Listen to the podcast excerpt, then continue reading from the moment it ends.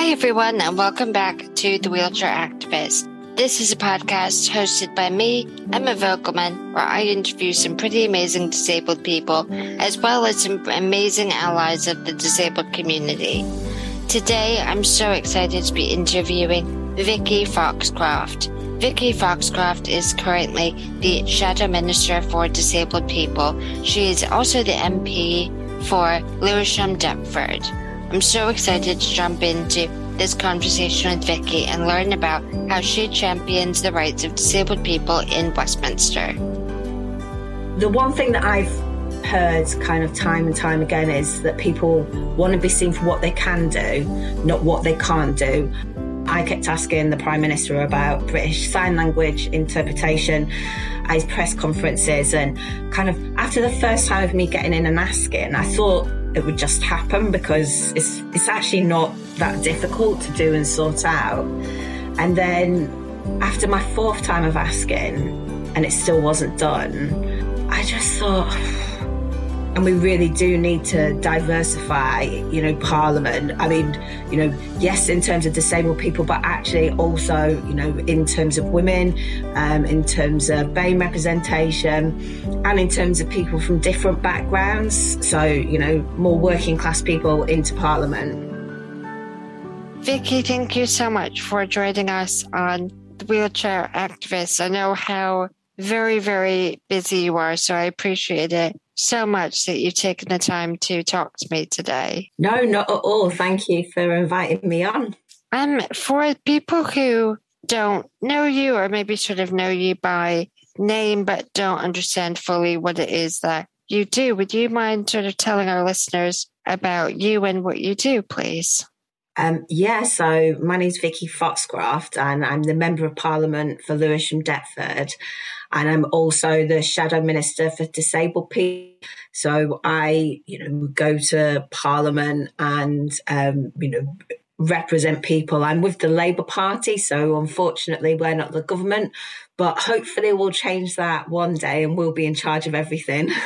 And for people who don't know what the Shadow Minister for Disabled People is, can you tell us what does that role entail? Um, yeah, so I uh, shadow um, or, you know, kind of hold to account the, the government's minister for disabled people. So we have opportunities to do that in Parliament. But also, one of the things that I've done since taking on the role and that I think is really important is to hold a lot of um, road shows um, across the country and the nations to make sure that I hear directly from disabled people and disabled people's organisations about what what their issues are, you know, now, but also into the future and how we can really focus on having a more inclusive society where disabled people are at the heart of it. And I think for people who sort of may know your name vaguely, what I find so interesting about the work that you've done is advocating for, um, particularly during lockdowns and throughout the pandemic, is from proxy voting in Parliament. So not being sort of physically there, but being still being able to carry out your role as an MP and vote in sort of you know key decisions. And I think that struck me as an initiative that if it were to continue, could encourage more disabled people to be MPs and to be more involved in government. So, could you tell us a little bit about that experience for you? Yeah, and I, I think your kind of points around, you know, Parliament and its inaccessibility. You know, I mean, we've got that one in terms of the buildings and getting around. Mm. Actually, in terms of the hours, you know, quite often we'll be sitting on a Monday. So by sitting, I mean in in Parliament and voting and so forth, but till like 10 p.m. or later, you know, and Tuesday, Wednesdays, 7 p.m. or later. Um, and by later, sometimes I can mean one or two in the morning. Um, mm. And I, mm. for, for everybody, you know, that's unpleasant but if you have a disability that that impacts on you you know those are you know huge barriers in terms of participation. And during covid you know in parliament and actually across the country we went and saw very quickly that things that weren't available to um, disabled people and other people actually when they had to happen they did happen. So I was able to contribute in Parliament remotely like this. I was, um, when it was allowed, Jacob Rees-Mogg was constantly trying to stop all of this, by the way. But I was able to contribute in debates, in um, questions, in statements. And the other thing, and this didn't last for very long, but we were able to vote remotely. And, you know, Jacob Rees-Mogg kept saying stuff like, oh, if you're all outside sunning yourself while you're voting, she's just ridiculous. Like, I wasn't doing that. I was shielding. So I wasn't even allowed to go out and empty my bins during that process. So mm. the idea I was outside sunning myself and actually I hadn't wanted to get back to, you know, kind of being out and about and seeing people in person and so forth was kind of for the fairies. But I think the serious point is, you know, that, that things could be reformed to actually make Parliament more accessible. Um, and sadly, um, all of that technology and stuff that that showed that that was possible, you know, hasn't been taken on board in the future. Um, and we really do need to diversify, you know, Parliament. I mean, you know, yes, in terms of disabled people, but actually also, you know, in terms of women, um, in terms of BAME representation and in terms of people from different backgrounds. So, you know, more working class people into Parliament. I think that that's so crucial because the only way that we can expect our, our government to reflect the population is for the government to reflect us as well. And having those voices and those different lived experiences in the room is crucial. And I suppose I'm really curious as to sort of how do you go about trying to bring disabled issues to the forefront in a time where there's so many conflicting priorities in government. But why sort of how do you do that and why is it so important to you that you do that? I mean, you know, you'll be acutely aware, but you know, we talk about the cost of living crisis, you know, which is affecting so many people. But actually, disabled people have an even increased, you know, cost of living crisis. You know, and we just saw in Parliament, you know, the extra funding that was, um, you know, uh, given, which is obviously welcomed. But actually, for some disabled people, they were getting an extra 150 pounds. But then they were also losing the Warms Homes discount, which was worth, guess what, 150 pounds. So actually, no increase at all. And, you know, one of the things that I've found is ever since I've had this role, so beforehand, I thought I was good on, you know, disabled people's issues, mm. but actually I have constantly learned and in my engagement with disabled people, listening to the barriers that are placed, you know, on a daily basis and having a government that, you know, really doesn't feel like it cares and that really, you know, at times goes and uses quite a lot of spin around stuff um, you know, like the, the, strategy for disabled people. Oh, we've consulted with all these disabled people. Oh, they're all happy with it. I'm like, okay, well, how come I haven't spoken to one person who's happy with it? You know, uh, uh kind of, you know, oh, uh, you know, uh, the, when I had to push to get the NatCen report published, which was, um, you know, the, the real life circumstances on how disabled people are coping financially. Oh, they're all fine oh, oh, right, your research says that they're not. Um, you know, and constantly, you know, just seeing, um, you know, the way that disabled people are treated by this government. And it's, you know, 20% of the population. Um, and actually, if we get things better for disabled people, we're actually getting things better for the whole of society.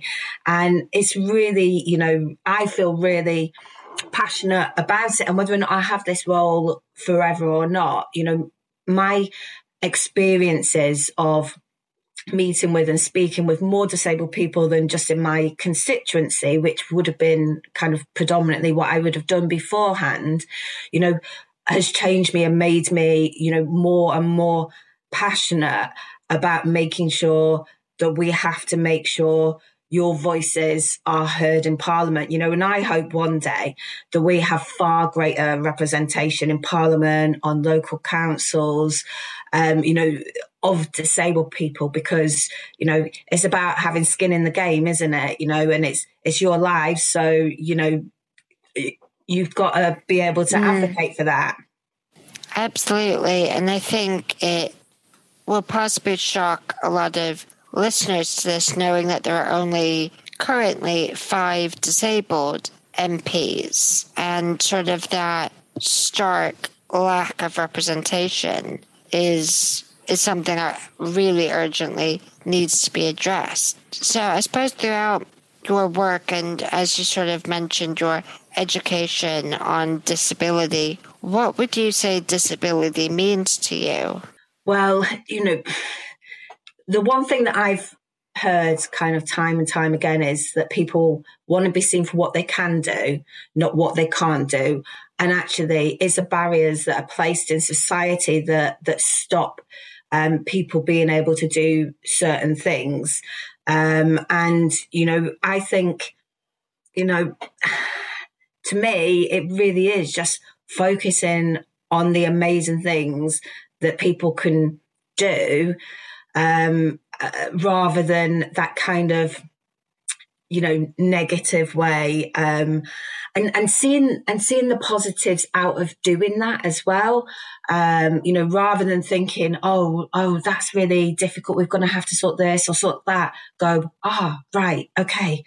When we do this you know this is what we get at the end of that so i think um, you know uh, to me we really need to, you know, have a, a positive view of what people can do and make sure that we, you know, shout and promote that a lot more.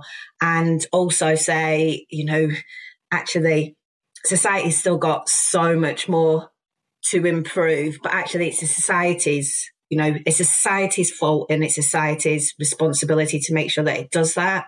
Yeah, I definitely agree with that. And I think you know, I'm sure you've heard about the social model of disability so, so much, but it's the barriers that society puts in place for disabled people that disables people. And I think when people are trying to think of what the potential solutions to some of those barriers, a lot of responsibility does get put on government, government officials to remove some of the barriers or to put in place legislation that will impact other people's ability to discriminate or put in place unfair policies. So I suppose my, you know, just on what you said about the, if we do things right by disabled people, it benefits so many others. And, you know, I, I know I, I've mentioned this, but the virtual participation in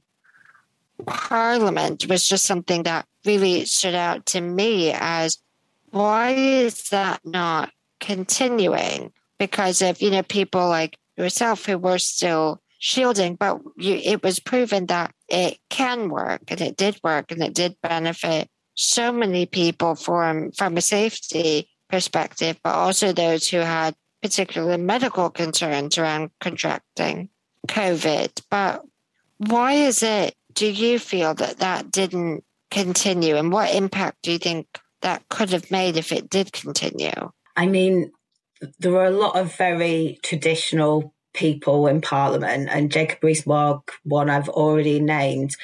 But actually, they're in charge of, or you know, or he was in charge at the time in terms of what happens on that and so decided that that participation you know wouldn't continue um, i think um, you know, like, you know, his argument, not mine, um, was, oh, well, you get more robust debates in Parliament. So when somebody's speaking, you can have this thing called an intervention. Basically, you interrupt them and then make a point in terms of what they're saying.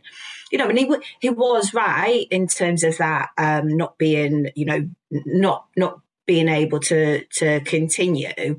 Um, but there are, you know, kind of other ways, and you just think like, you know, the late night voting. You know, does that does that really need to happen in that way? Mm. Um, and when people talk about, you know, kind of the bars and Parliament and so forth, you know, like, you know, yeah. Uh, so in terms of like other potential kind of benefits and so forth, but um, I don't know, maybe when the decamp happens and, you know, there's new, you know, kind of things are done up, maybe some things um, will look to improve. But it's kind of, you know, what I was saying about representation as well. You know, I mean, you look at the House of Lords and that's better than the House of Commons in terms of disabled people's representation. But when they're there and things need to um, adapt and change, then they have to do it. But that's the reason why we need, you know, we, we do need, you know, better representation in Parliament. I, I think that that's that's a really good point about the number of members of the House of Lords who are disabled. I mean, you know, the names could sort of roll off the tongue of, you know, how many people there are who are doing amazing things on disability. But I suppose so in the Commons at the minute, what do you feel are the biggest challenges for you as the shadow minister for disabled people when trying to put forward the issues faced by the disabled community? What's the biggest pushback that you're getting? Oh gosh, well, I mean, probably the biggest challenge is not being in government, um, actually. Um, but also, you know, when you are in government, you operate with a really big civil service team around you. And when you're in opposition, um, you don't. Um, I think, um, you know, like the government have gone and done a strategy for disabled people and it's been deemed illegal by the High Court. Mm. And raising this in Parliament and then them just saying, "Oh, we're just ploughing ahead with it," you know, that's that's a really big challenge. But the reason why it's such a big challenge is because they're not listening to, they're not co-producing, you know, things with disabled people. So they're not they're not getting it right. Um, so that's kind of the biggest challenge. But you know, sadly, I don't. I actually don't think that they're that bothered. And I think that that's really it's it's not surprising for me to hear you say that, and it, but it is quite disheartening when there are you know campaigners and activists like myself who are outside of Parliament trying to influence, but you saying that within Parliament, yes, in the opposition, but trying to advocate for, as you say, 20% of the population. And it's it's very frustrating, I think, to see government think of disabled people as this sort of other group that they will never be a member of when we know that you know disability can happen to anyone at any time uh, you know whether that's through an illness or an injury or you know anything that comes up throughout your life. This is a group that you can very easily go into. And it's really difficult to see government not take that seriously and not see these issues as impacting everyone at some point. And I think, you know, in terms of the national disability strategy, for people who sort of don't know about that, it was this strategy that was made by government about just under a year ago that was sort of meant to be this all singing, all dancing list of solutions for disabled people um, and some of the issues that we experience. And that issue now of that it is been ruled unlawful because they didn't properly consult with disabled people is really frustrating, you know, not just from my my own position as you know a policy influencer who was trying to, you know, sort of use that to our campaigning advantage. But how do you see the disability agenda going forward in Parliament now, where, you know, this document that was created, this strategy, isn't able to be relied on? Are you still holding government to account for the promises that it made in that? Or how is it how is it working? Yeah, so we, we do these things in Parliament called written parliamentary questions. Um, and if anybody looks at mine, they'll see there's literally thousands on each of the pledges within the strategy for disabled people. Um, and where I'm not getting answers, which you know, you might be shocked to hear that that happens quite a lot. I'm also submitting freedom of information requests on areas as well. So I am seeking to hold the government to account. One of the things that I find really shocking so we kind of touched on COVID, you know, at the start, and um, I kept asking the Prime Minister about British Sign Language interpretation at his press conferences. And kind of after the first time of me getting in and asking, I thought it would just happen because it's it's actually not that difficult to do mm. and sort out. And then after my fourth time of asking, and it still wasn't done, um, and I went a bit kind of viral because I signed part of my question, um, and I just thought. And then you look at all of government communications and the fact that they're not all in accessible formats and you know you look at the benefit system and in terms of accessible formats and you've got disabled people filling in things in the benefit system that aren't necessarily in their you know required accessible format. Mm.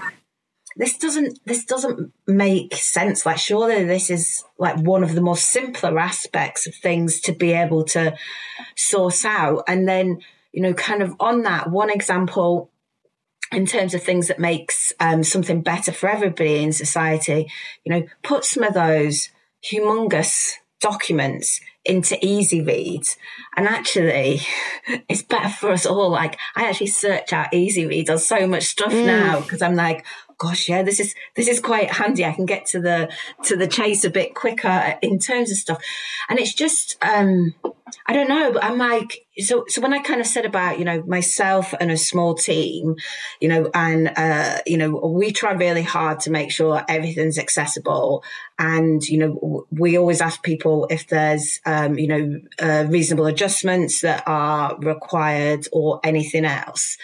Um, and, you know, obviously I won't get everything right, you know, all of the time, but, you know, like now I do alt text on my images and, and everything that we can kind of do in, in areas where it's simple, but it's like you've got this huge civil service department. All you have to do is before anything goes out or online, pop it in the different accessible formats. Mm. That's it. And you just say nothing goes, nothing goes online unless it's in all of the accessible formats and available. Like that's it. You know, they can spend, you know, that how many years was spent consulting, consulting, um, on the strategy for disabled people, you know, what to make sure they got it right. But yet, you know, I, I know that stuff was available in accessible formats, but actually kind of a lot of stuff from government isn't. So anyway, that's just me moaning.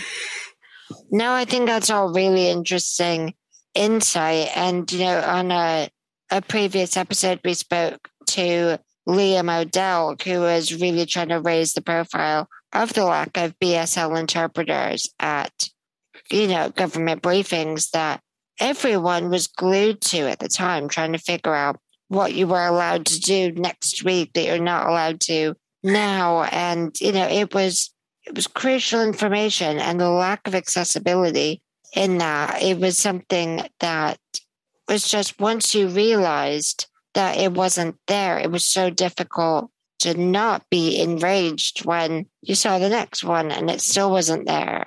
And I completely agree with, you know, the other accessible formats. I mean, it's, you know, in my capacity at the minute as a policy advisor for Scope, when I'm looking at children and young people's issues, the government have just sort of created more work for themselves because we're looking at the SEND review and that they've had to postpone the deadline for responses on the SEND review because there wasn't an easy read and accessible version of it. And you just think you're, you're creating more work for yourself by not having that from the get go when it is easy to use the tools that are available, which are really great to make things accessible. So it, I uh, definitely hear the, the frustration and I feel that very much as well. And so when you've talked, you mentioned about doing the road shows where you're sort of going out and really engaging with disabled people and disabled people's organizations. What has sort of struck you the most, or what was something that was the most surprising to you as an issue facing the community that you might not have been aware of, or you weren't aware it was as serious as it is? I don't know because we did them all last year as well, and that was you know in the middle of COVID. I mean, I guess I'm kind of saying sadly, um, not really surprised by anything now, mm. but knowing, you know, you know, kind of knowing that it's everything, you know, it is housing and accessible housing. It is transport and accessible transport and being able to get to work. You know, it is workplaces and providing, you know, reasonable adjustments, making sure that ac- access to work is, um, applied for, you know, it is, you know, you know, it, it is, you know, if you need to use the justice system, access to legal aid. I guess, I guess kind of one of the areas is, um, that, that I find shocking is, um, on disability hate crime. Um, and uh, a lot of people don't speak to us in the road shows about that. Actually, I, I kind of get that information elsewhere because obviously people don't necessarily want to speak in front of other people about that. But, um, kind of, you know, the poor process all mm. the way through from, you know, the start of reporting and so forth. Um, and kind of just, I, you know, it, it's just sad. Like, and I'm almost like, I can't, I can't believe it, but it's true. Um, and, and more needs to be done, you know, about making sure that that's addressed and that it is seen as a serious crime. I think that that's really important. And I completely agree. It's not a topic that gets spoken a huge amount about when talking about disability issues. But I think, you know, online abuse of disabled people is something that comes up a lot, you know, sort of in the circles that I'm in, you know, you can really be really open and vocal about um, you know, an issue that impacts you, but then you have to weigh that up against the backlash that you may get. And, you know, just from sort of my experience, you know, I wasn't necessarily the victim of a hate crime, but I was very much worried about safety. I was involved in an incident with a taxi driver who tried to overcharge me because I'm a wheelchair user. And it ended up going to court and it was decided in my favor. Um, you know, that, that he did discriminate against me under the Equality Act. And there was, you know, very rightly news coverage around that. And I did various interviews and things, but then I got very worried when next time I was hailing a taxi was that going to be a driver who sided with the driver who discriminated against me? And, you know, sort of that very vulnerable situation that a lot of disabled people can find themselves in to be victims of a hate crime is is very real and needs to be talked about more. So I suppose for the next few months for you, sort of we talked about COVID and the impact that the government had on disabled people during that time and sort of ignoring the issues that we were experiencing. What would you say now are your priorities for disabled people? You touched on the cost of living, but sort of what what are you dedicating your focus on? Well, there's so many things at, at different times. So, you know, we've got the um, levelling up stuff going through um, Parliament. So, I work with lots of our other teams in Parliament. Um, so, you know, kind of around the housing, you know, trying to push the government to make sure that the housing is accessible. You know, so part of what what I kind of do is just, you know, get in with you know different teams in order to um, make sure they're speaking with disabled people, disabled people's organisations, and make sure we're raising those issues in Parliament.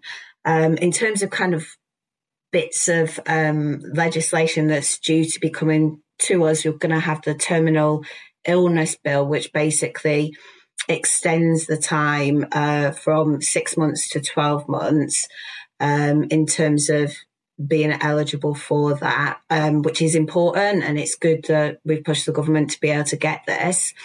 Um, we're also going to have um, stuff at some point in the future on the universal credit and the migration of, um, you know, all the legacy benefits across.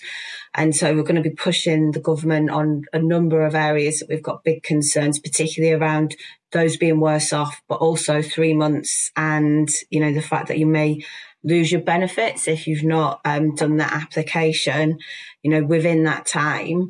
Um, as, as well as, you know, there's, there's always constantly things, you know, kind of coming up to, to be raising in different areas. But I guess they're the ones that are coming up kind of the nearest at the moment. Oh, and as well as, you know, for people who are um, immunocompromised, you know, getting access to Evusheld, um, which, you know, surprisingly, the government still haven't ordered, you know, any supplies of, um, which is, you know, really worrying, especially for those people who, uh, you know, are still shielding. Um, and, you know, they actually, you know, they know there's a drug, you know, out there that they could be taken and actually be getting back to some, you know, sense of normal for them. I think that's so important because there are so many people who either through their conditions are immunocompromised or are on drugs that then make them immunocompromised when they're treating another condition. And so many disabled people are still very worried about going out and about. Um, and, you know, with, with no safety measures in place. So I think that those are all really important. And on a constituency level, how do you go about addressing issues facing your disabled constituents? Do you have more control over what's able to happen and sort of what's been your experience of issues on that level? Yeah, so I uh, do um, surgeries and have caseworkers who work with us. Um, and uh, the vast majority of, um, you know, kind of issues that are raised are actually around the benefit system. Um, and uh, people either being sanctioned um, or, uh, you know, their um, PIP or universal credit, um, you know, not being at the right levels. Um, having to do, um, you know, the mandatory reconsiderations and then, you know, appealing and actually getting it sorted at the end um, of all that. Um, we also have an issue, um, you know, with uh, people, um, you know, who's, um, you know, not getting their um, immigration status sorted out. and actually the impact that that has in terms of accessing the healthcare system, which is a really big issue and something we do a lot of work on. Um, obviously, um, we all know social care is really struggling. So at, at, times we've got to do quite a bit of work in terms of writing to all of the different bits, local authority, NHS, etc., etc. Try and pull things together to get um, uh, stuff sorted out there. Um, we've got an increase in terms of people with mental health conditions. So really trying to kind of push our local mental health providers around, uh, you know, early intervention work. Um, and, uh, yeah, so, so I kind of, I do a, a lot of meetings with the right organisations, but we also pursue a lot of people's personal um, cases as well, and they're kind of the main, you know, things that are coming um, up. What would you say to a disabled person who might be listening to this, thinking that they may want to engage with their MP on a particular issue? You know, maybe let's take a more personal issue. How, what would your advice be to them if they think, oh, well, are they, is it worth it? Are they going to be able to do anything for me? You know, is it a course of action that you'd encourage? Yeah, definitely. Um, I, I mean, I have lots of disabled people who write to us and I say, oh, you need to contact your MP because I'm not your MP and we've not got the resources to be able to deal with everybody's.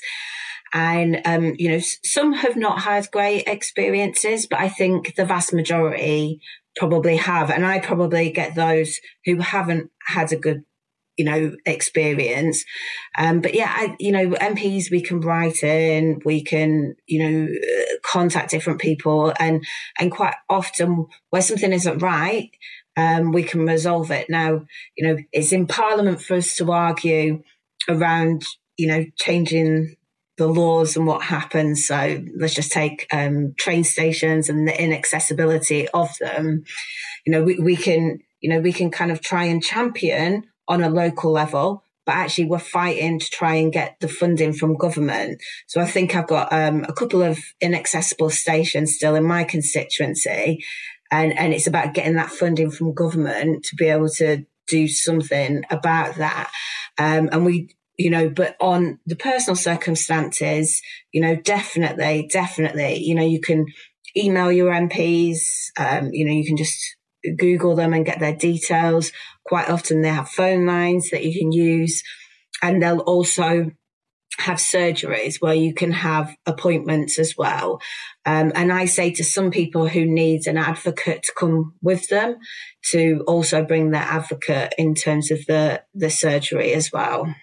I think it's really important that people are aware of those different avenues of engaging with their MP because I think a lot of people may view them as sort of this person who technically represents them and their community, but never has any engagement with, but they can really be of help to you in those individual circumstances. Say if you're trying to to challenge something on a local level, um, and that's that's a really important thing for people to know. And I suppose my next question is around um, something we touched on a little bit earlier, but about that representation of disabled people in government. I am aware that this is possibly a bit unfair, but if a disabled person was thinking that they might want to be an MP, but they don't know what does that job actually look like. I'm aware that that job could look very different to you depending on what day it is, but what would you say are the main parts of your job or your day if you're trying to describe the role to someone? Um, yeah, you're right. It is really difficult to go and explain. It's a bit like when I said about the hours on Mondays till 10 or later, you know, but, but we, we will be in Parliament. Um, we will uh, have the main chamber stuff, which people can kind of see on on the telly. Um, and we'll be debating lots of different issues in terms of stuff. But there's also other um, areas of influence in stuff. There's um, uh, select committees. There's all parliamentary party groups that do stuff. Um, you know, so there's lots of different ways in Parliament you can look to go and influence things. And then there's the constituency side of stuff. So, you know, we all hold surgeries. Doesn't mean anybody's getting chopped up. Uh, just, uh, you know, constituents come and speak and meet with us. And you'll do other local things like visit schools, um, you know, events. So last weekend, um, you know, was a Jubilee weekend, but also locally for us, we had a Brockley Max Festival, which is a celebration of arts you know, and you'll go around and you'll get to do all of that stuff. And I was offered an awful lot of cake, of which I had to turn most of it down because I'm not supposed to put on um, weight because of my rheumatoid arthritis. Um, but um, I was quite tempted though. um, but it's quite it's quite varied. But the thing that I would say that is the most important thing and for somebody, you know, like myself from a very working class background, I didn't get any A's to C's in my GCSEs. I went on, I did BTEC performing arts, so not A levels. And then bizarrely went to university. I had to do my English at night school and did drama and business. I wasn't somebody that you would have thought would be a politician in the future. And indeed, if anybody would have asked me, I'd have literally laughed your socks off because I just wouldn't have seen me doing that. Mm but I am. And when I kind of do chats at schools and so forth, I always say to kids, like, you know, do go for things. You know, it's not about what position you have, right? And I really, really firmly believe this. I was a councillor before I was MP. If you can't say what you're doing when you're doing that position, you probably shouldn't have the position. You know, so when I was a councillor, you know, we did the Save Lewisham Hospital campaign. We made sure the council remained a living wage employer. Um, you won't know it, but Brockley Cross Junction, I got three pedestrian crossings around there. Uh, you also won't know it, but Brockley News, I made sure there was a community garden where there used to be loads of kind of um, explosions from tyres and so forth. You know, it's about what you're doing when you've got whatever your position. So then with that, it is also about doing it in your own way. So I might not be or sound, you know, like some of the politicians in parliament, but, it's about, right, well, you're going to do this your own way. So, you know, where things aren't accessible, raise it, you know, in whatever way you want to do it, but just make sure that you keep doing it, you know, find your own way of influencing things. So when I was first elected, sadly we lost a lot of young people to youth violence. And so I said the different committees and stuff that you could use. And I didn't really kind of know how to do it. So I didn't set up an all parliamentary party group, but I set up the Youth Violence Commission and we kind of did it in a very different way that isn't really using the parliamentary stuff. Confession, partly because I didn't know what I was doing, but also because I wanted to make sure that it was academically led and vigorous, that we had young people at the heart of it, and that it stood up economically. Because I knew instinctively that not investing in our young people had a greater cost downstream, but I had to prove it, and we did it. Um, and that's what I mean in terms of kind of, you know, finding your own way and doing it in mm. your own mm. way and making your own alliances. I think that that's so interesting how you went about doing it. And I really love that doing it in your own way because, you know, for I, I'm always saying this, but disabled people can sometimes be the best problem solvers or the best creative thinkers because they have to think about how to do everyday things in a different way. So I think that that could really resonate with people listening on how you can use whatever position you're in and change it to fit what you want. And I suppose my my last sort of big question is as a disabled person who might be, you know, trying to put forward a campaign or an issue that is impacting them and lots of other disabled people and they want to try and get it into, you know, their MP or, you know, sort of create bigger noise around it. What advice or what tips would you give them on things to include that will make government listen? And I'm aware that that's huge and that's really difficult to do, but what tips would you give? Um, okay, so uh, this isn't necessarily coming from being shadow minister for disabled people. It's coming from being an MP. Lewisham Speaking Up in my area um, is a fantastic organisation, and what they do when they um, lobby me is they um, bring the whole group um, and uh, present themselves rather than having somebody else speak for them. Do it in um, you know easy read formats um, you know, because there's there's a lot of people with learning disabilities, and um, and, you know, just hearing, you know, firsthand, you know, what's important. Um, and so I think kind of taking the issue there with as many people as you can get. You know, I try and go about it in a, you know, in a respectful way, put forward your case. You know, even if you can be frustrated with politicians at times and, you know, but, but do it in a, in a professional way. Um, try and make sure there's some, you know, follow up. So, you know, ask them what they're going to do or, or go with some asks like, can you table this written parliamentary question? Or can you write to the minister about this? Or can you put forward, you know, a, a private members bill on this? You know, but go go and think about what the asks are from them. And then the other thing that I think is, um, you know, join up with other disabled people and disabled people's organisations, get them to do it in other areas with their MPs, meet and discuss and find out how you're all doing in terms of taking it forward. Because, you know, if you're there and, you know, you're not joined up and working out what the collective is wanting, then you'll just have one MP doing one little bit of stuff. Whereas actually, if you got 500 MPs doing something, that starts to make a bit of a difference.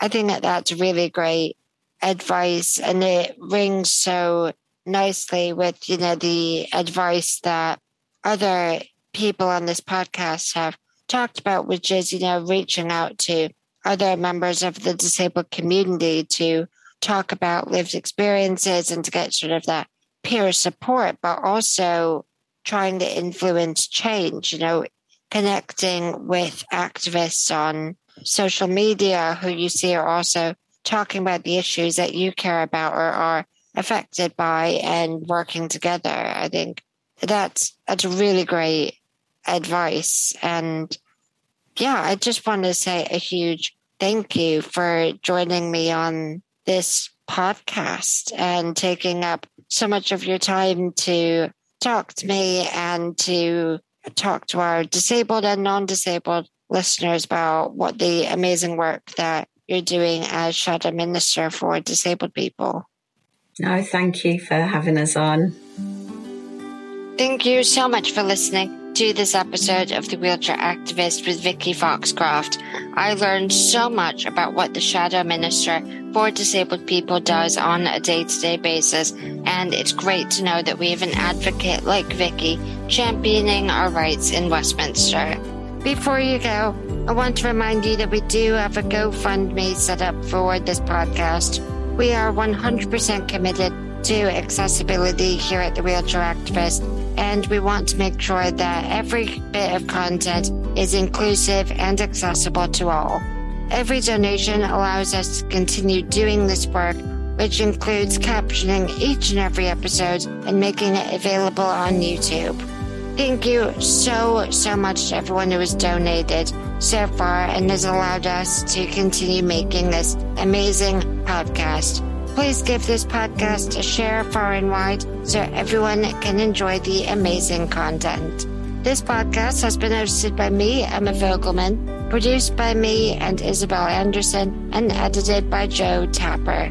Thank you so much for listening, and I can't wait to see you in the next one.